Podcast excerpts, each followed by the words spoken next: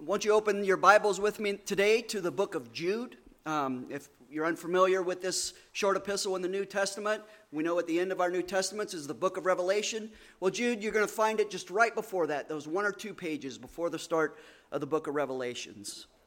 Um, as you know, the elders will be rotating. Um, Lord willing, I plan on my rotation um, two weeks here in, in, in, in, May and two weeks in July to go through this entire book of Jude. Um, and we can go through that together. Calling our attention now to the first four verses in the book of Jude, in the, this epistle of Jude, uh, verses 1 through 4. Let's go to God's word. Jude, a servant of Jesus Christ and brother of James, to those who are called, beloved in God the Father, and kept for Jesus Christ, may mercy, peace, and love be multiplied to you. Beloved, Although I was eager to write to you about our common salvation, I found it necessary to write to you, appealing to you to contend for the faith once deli- the, to the faith that was once for all delivered to the saints. For certain people have crept in unnoticed, who long ago were designated for this condemnation. Ungodly people who pervert the grace of our God in, in, into, into sensuality and deny our only Master and Lord, Jesus Christ. Holy Father in heaven, gracious God, we know that we do not live by bread alone, but by every word that comes from your mouth. Make us hungry for this heavenly food, that it may nourish us today in ways of eternal life. Through Jesus Christ, the bread of heaven. Amen.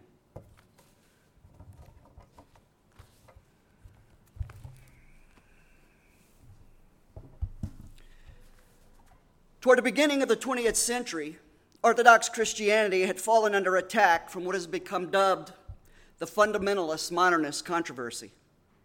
Those in the Orthodox or the fundamentalist camp held that Scripture was the ultimate authority in all questions of doctrine and life and all teachings of the church. They held closely to and confessed the truth of the historic Christian creeds and confessions of our faith. The modernists, or the liberals, on the other hand, rejected the idea of the inerrancy and infallibility of the Bible. They rejected the possibility that the supernatural events recorded in the Bible had ever taken place. Events such as the virgin birth, the miraculous healings performed by Jesus. And they even denied the very resurrection itself. Instead, they argued for likely scientific explanations, supposed exa- or supposed exaggerations by eyewitnesses, as a means for dismissing these events. In the midst of that controversy, a young professor of New Testament studies at Princeton Theological Seminary by the name of J. Gresham Machen mounted a staunch opposition against the modernist attempts to redefine the Christian faith. In 1923, Machen went on to publish a scathing critique of his opponents in a little book called Christianity and Liberalism. In the book's introduction, Machen makes the following observation. Listen closely to, closely to this, loved ones. The type of religion which rejoices in the pious sound of traditional phrases, regardless of their meanings, or shrinks from controversial matters, will never stand amid the shocks of life. And the spirit of religion, as in other spheres, things, the things about which men are agreed are apt to be the things least worth holding. The really important things are, the, are those things about which men will fight. Well, today, as we come to these opening verses in Jude's letter to the early church, we see one of the most often repeated lines in the New Test- of the New Testament. Just as Machen called the church into action to defend the truths we confess, so too in this letter to the early church, Jude urges those who belong to Christ to contend for the faith, faith once and for all delivered to the saints. Well, we're introducing a new book, so we need to talk a bit about its author. So, who exactly was Jude? And under what conditions and circumstances did he find it necessary to remind believers to rise up in the defense of the Christian faith? Well, we can see in verse 1 of this letter, the author identifies himself as Jude, a servant of Jesus Christ and the brother of James. And from this short description, we can look further into our Bibles and we can discover more detail about exactly who Jude and James were. If we look at Matthew chapter 13 or Mark chapter 6, we can see that James and, and, and Judas, or Jude in the short form, were named among the brothers and sisters of Jesus. Matthew 13, verse 55. Is not this the carpenter's son? Or is not his mother called Mary? And are not his brothers James and Joseph and Simon and Judas? Are not all his sisters with us? Now, before we start to concern ourselves that such a revelation calls into the question the truth of the virgin, virgin birth of Christ, we have to remind ourselves that nowhere in our Bibles are we taught that Mary remained a virgin after the birth of Jesus. We can see within the New Testament and from the testimony of the early church that Mary and Joseph went on to have other children after Jesus, after Jesus was born. James and Jude were therefore his half brothers. We also know from Acts chapter 15 that James was a leader in the early church at Jerusalem, and several third and fourth century documents also list both James and Jude as bishops in the church in Jerusalem.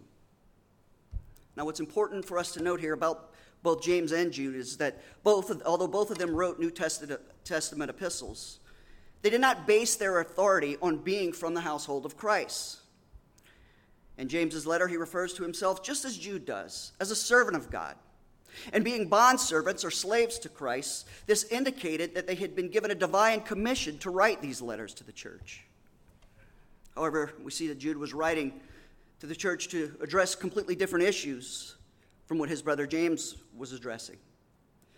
You see, the believers to which Jude was writing were being deceived by false teachers who had weaseled their way into the church and were promoting an era known as antinomianism, a term which essentially means no law. Those of you who attend Sunday school regularly may have heard that term before. You see, what these false teachers were promoting was the notion that since Christ had suffered and died to rescue and forgive sinners, that there was now no need to obey God's moral law. And they were using this teaching to du- justify all sorts of sexual immorality within the church. And it was under this circumstance that the Lord's servant Jude writes to the early church in Jerusalem with an aim not only to rebuke and to condemn these false teachers, but to urge the faithful to be diligent in defending and proclaiming the one true faith delivered to them by the apostles. As we look at these first four verses today, I want to draw our attention to three things in Jude's opening statements. I want to first draw our attention to the called. Secondly, I want to draw our attention to the condemned. And thirdly, lastly, the commission. Starting with our first theme, the called, let's look now at verse 1. Jude starts his address to, to the church this way To those who are called, beloved in God the Father, and kept for Jesus Christ. Now, what exactly does Jude mean here when he refers to faithful believers as those who are called? Well, let us look for a moment at the Apostle Paul's second letter to the Thessalonians to gain a, a clear picture from a different and separate New Testament writer. That's 2 Thessalonians chapter 2, verses 13 through 14. Here we have the Apostle Paul writing to believers, warning them about some of the same things that, Jude, that the early church was dealing with in Jude's day. Warning them that of the coming of the lawless one, lawless, lawless one and of the false teaching that would follow. Paul writes, starting in verse, two, verse, verse 13 But we ought always to give thanks to God for you, brothers, beloved by the Lord, because God chose you as the first fruits to be saved through sanctification by the Spirit and belief in the truth. To this he called you through our gospel, so that you may obtain the glory of our Lord Jesus Christ. Here we see that those who are called through the gospel of our, Lord, of our Lord are not so called. Be, uh, here we see that those who were called by the gospel of our Lord are so called because they were chosen by God to be saved. In Reformed theology, we, refers, we refer to those so chosen as the elect. New Testament writers, no less than Matthew, Mark, Luke, John, Paul, Peter, all repeatedly refer, refer to those who trust in Christ as the elect. And the Apostle Paul makes it abundantly clear that, in this elect, that this election is by the grace of God and not dependent on any decision or action or merit in our part. Ephesians chapter 1, he goes on to state, starting in verse 4, even as he chose us in him before the foundations of the world, that we should be holy and blameless before him. In love, he predestined us for adoption to himself as sons through Jesus Christ, according to the purpose of his will You see, God chose those who would belong to Him when? He chose them before the foundation of the world. And in this sovereign choice, it was according to the purpose of His will. And those of us that He predestines for salvation are expressly called by Him. And His elect hear His call. And His call is entirely effective. We see this in the words of our Lord in, in John chapter 10. Christ goes on to say, My sheep hear my voice, and I know them, and they follow me. I give them eternal life, and they will never perish. No one will snatch them out of my hand.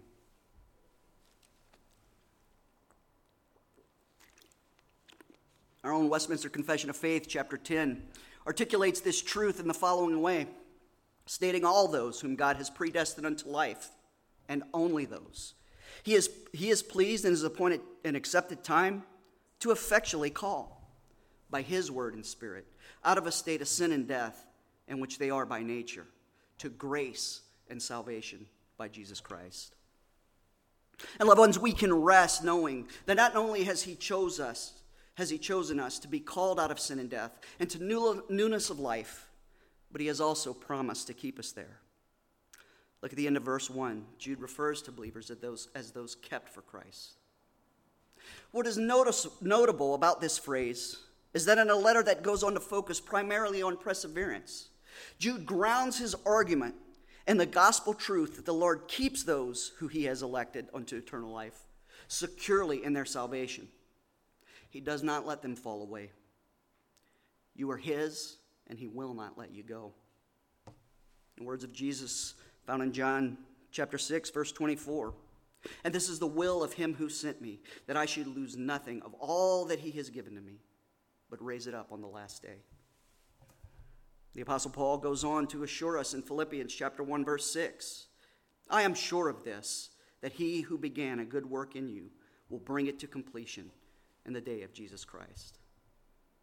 And in this gospel truth, we can rest in the, assur- in the assurance that God's word gives us, that in his sovereignty, he has elected us because he loved us that we are regenerated by his spirit and so called, causing us to trust in the life, the death, and the resurrection of his son, Jesus Christ, who in his finished work has freed us from our fallen natures, freed us from the power of sin and death, placing us into his holy church.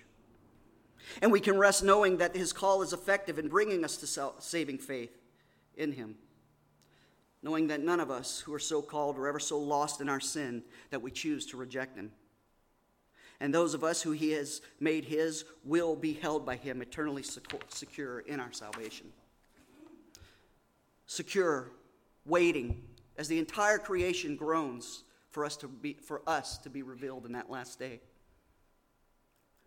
Jude's letter goes on to give us an opportunity to contrast those who were called against those who reject God's truth.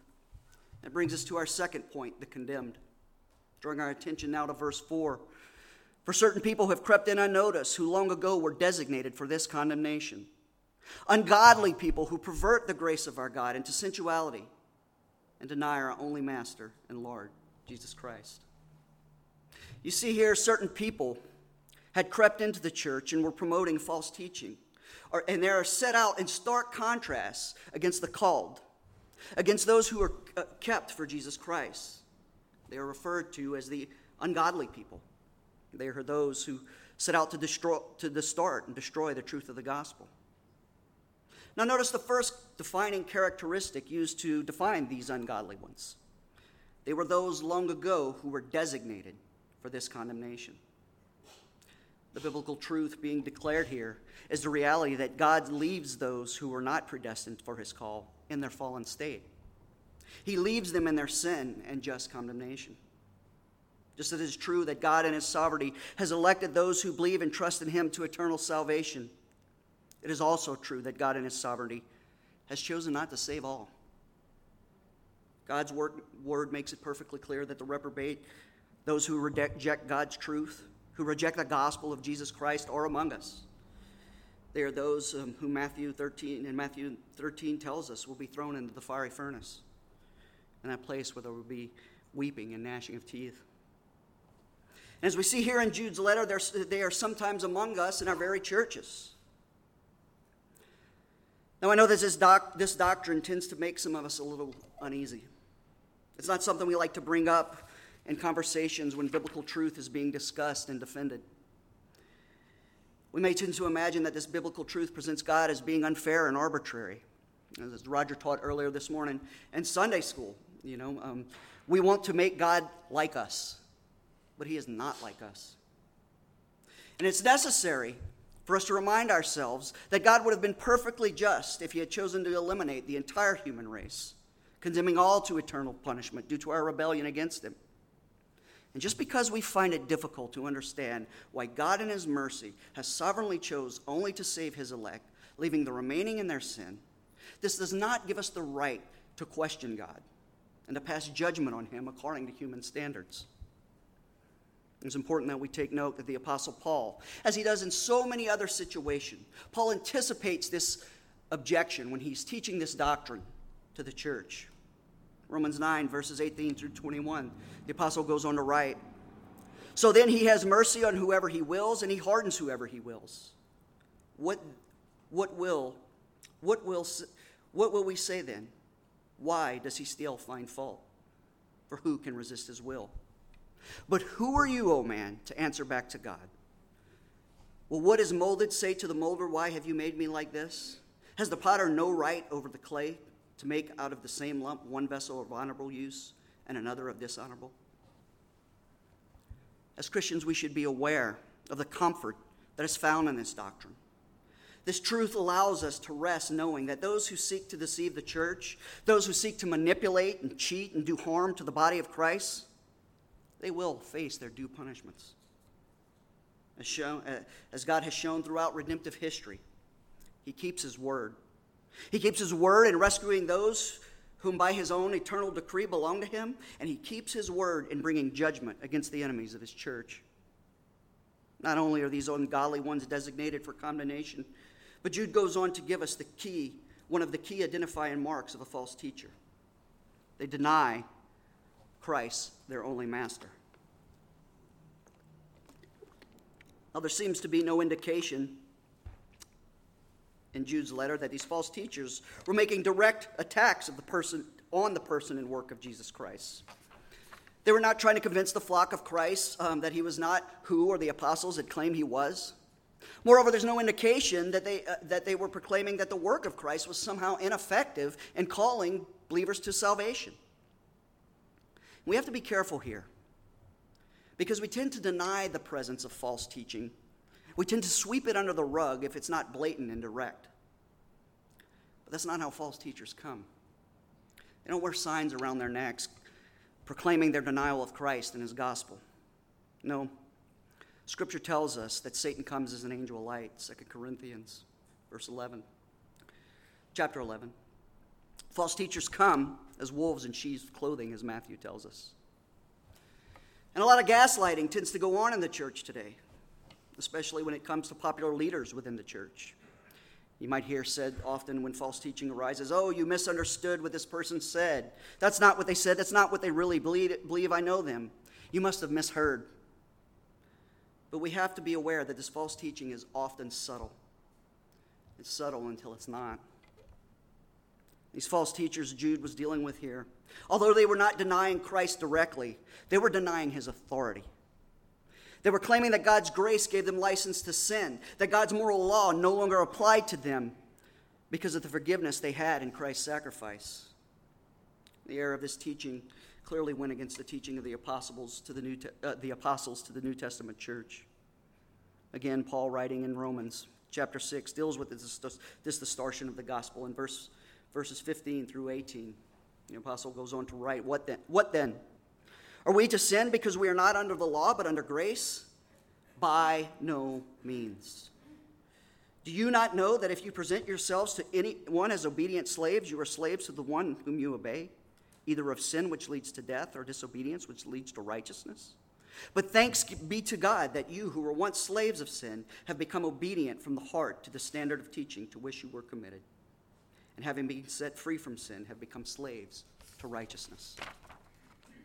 This is the teaching that these false teachers were denying. This is these teach, the teaching that the false teachers were, were manipulating to deceive the church. And in deceiving themselves, these false teachers were perverting the grace of God by promoting and participating in some form of sexual immorality. And as the Apostle Paul states in Romans chapter 3, their condemnation was just. And as believers, we should pause here for a moment. And we need to realize that we were under this same condemnation as the false teachers were before Christ called us. Well, it may be true that many of us don't commit the same kind of sins that were being addressed here by Jude. It's nevertheless true that we commit sin that separates us from God just as far as the sins of these false teachers. We are exactly where they, we were once, exactly where they, where they, they were. This is who we were before the Lord called us out of our depravity by the power of his, his, Spirit, turning us away from our disobedience, our rebellion, calling us into His church to be adopted into His family, destined for eternal life, calling us by grace, not based on anything that you've done or failed to do. As Harrison Perkins puts it, Christian, you are not God's because you are holier, not because you are smarter, nor because you are more willing to do the right thing, because, but because God has called you in love, that He has freely set upon you, and because every day He preserves you in the faith. How sweet is that gospel that the apostles taught us? How sweet. And as Christians, we are called by Holy, uh, Holy Scripture to stand against those who seek to bring harm to the church of Christ through this false teaching. And that brings us to our third point the commission given to us in verse 3. Jude goes on to write, Beloved, although I was eager to write to you about our common salvation, I found it necessary to write to you, appealing to you to contend for the faith that was once delivered for all of the saints. First of all, we need to notice that Jude had the intention to write a letter to the church other than this one concerning our common salvation. What's important to note here is that Jude is not referring to here all those things which we can agree on. We often see in the church today appeals to ignore or to sweep under the rug difficult or unpopular teachings from God's word by suggesting that we would be better off if we just focused on all those things that we all agree on. However, this is not what Jude was referring to. The Greek word used for salvation here, um, soteros, is not a reference to getting saved, the common use of the word today. Instead, it's referring to salvation at the end of the age, on the day of judgment. It's as if perhaps Jude had sought to encourage believers with that truth of what would ultimately be accomplished on the last day, helping, help, encouraging them, pointing them to, to their future glorification. However, with the arrival and the influence gained by the false teachers, Jude saw an urgency, an urgency to admonish the church to stand against those who would pervert the truth of the gospel. Now, notice the manner by which we are called and encouraged to make this stand. We're not called by force, we're not called to use cunning, cunning rhetoric or, or dominance. No, Jude admonishes them to contend for the faith once delivered, to be able to stand firm and be able to articulate God's truth to unbelievers. Now, the first century Christians to which Jude was writing, what exactly was the faith once delivered? Well, it was the teaching of the apostles the teaching that some of them had heard, had seen with their own eyes, heard with their own ears. And here we are in the church today, some 2,000 years later, with these teachings recorded in Scripture, inspired by the Holy Spirit, made more accessible to us than any other writing throughout history. And if we're to stand against those who seek to distort or diminish the faith once delivered, we're going to have to know what is taught in Scripture. That doesn't mean just becoming familiar with and knowing how to find those verses that tend to inspire us, that make us feel better. Doesn't mean mining scripture to find our life verse and repeating that off over and over again. No, if we're going to contend for the faith once delivered to the saints, that means we're going to have to educate ourselves. And when the subject, of, when the subject is Christianity, that means we're going to have to know our Bibles. And understanding our Bibles means knowing Christian doctrine. Now, the study and the defense of sound Christian doctrine has fallen out of fashion of late. We often hear phrases from so called evangelists as deeds, not creeds. Such words offered to suggest that it's not really important to understand biblical truths, such as the nature of Christ's atonement or how he is to be properly worshiped. Teachings about who he is, how he saves, how he has communicated his truth to the world.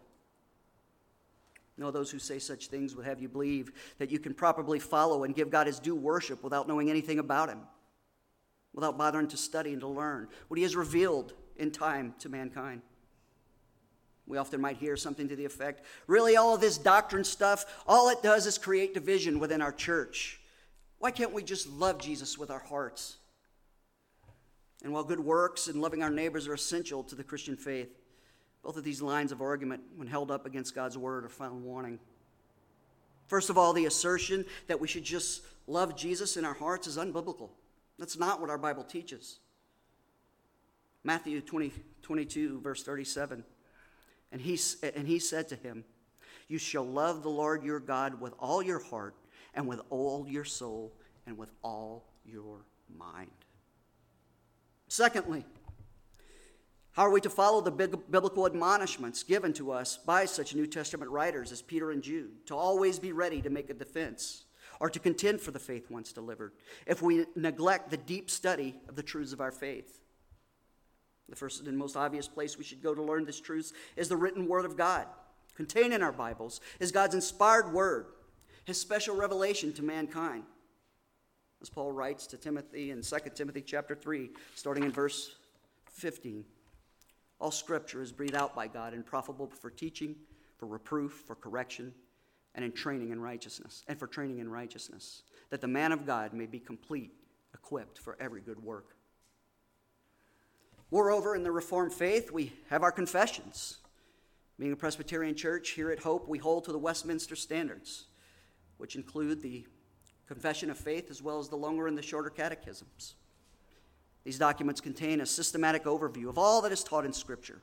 And for the last 380 years, these standards have been written, they've been made available for the world to examine, allowing the Reformed churches to set out the clear teachings of Scripture, clearly laying out the faith once delivered to the state, saints.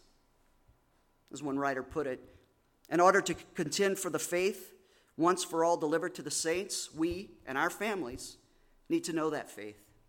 And if you are not catechizing your family in the faith once delivered, then someone else will. Only they will use the catechism of the Spirit of this age. So, in light of Jude's admonition in verse 3, let us take seriously our need to attend to the means of grace on every Lord's Day, to take advantage of the Sunday school lesson that your session provides for you every Sunday, to study God's Word and to know and to understand the confession of faith, allowing us to know and to obey all that the Lord has commanded. In closing today, this, closing this teaching on the first verses in Jude's letter, I wish I could report to you that J. Gresham Machen won the day in his fight against liberalism creeping into the Northern Presbyterian Church. However, that's not how the cards fell. Due to ongoing, continuing controversies, Machen was tried by his presbytery in 1935. He was found guilty of violating his ordination vows. He was consequently defrocked and suspended from the ministry. Two years later, when he was on a trip to Bismarck, North Dakota, promoting the foundation of a new Presbyterian denomination known as the Orthodox Presbyterian Church, a, a denomination that's still with us today. There's a church um, in Alexandria. Machen fell ill with pneumonia and he died on January 1st, 1937. And although on that last day he was mostly unconscious, in one of his last moments of lucidity, he dictated a telegram to be sent to his friend and colleague, a young fiery Scottish professor named John Murray at the newly formed Westminster Seminary, which Machen himself had played a role, an instrumental role in starting. And in that telegram, it, it, uh, Machen had, his la- had, had spoken his last words he wrote to his friend, I am so thankful for the active obedience of Christ. No hope without it. You see, loved ones, Machen, with his dying breath, wasn't resting in any of the works that he may have accomplished in his life, although he accomplished quite a bit. He wasn't resting on his own perceived merit, looking for what he had done or what he had, or worrying about what he had failed to do. No, J. Gresham Machen was resting in the faith once delivered to the saints. A faith that contained that sweet doctrine, that sweet doctrine that everything that God requires for us to be reconciled to Him, every letter of God's holy and righteous law was fulfilled by our Savior, Jesus Christ. And for those who believe and entrust in Him, there is no, now, there is no condemnation. No condemnation because He has taken our place and suffered the wrath that we deserve. No condemnation because He has imputed His perfect righteousness to each and every believer bestowing upon us a righteousness that is not our own, so that we will stand blameless on that last day of judgment. Not only has He so rescued us, but He has promised us eternal life with Himself in the new heavens and the new earth. A place where there will be no more sickness, no more corruption, no more false teaching, no more pain, and no more death. A place where He will reign as our righteous King forever. Amen.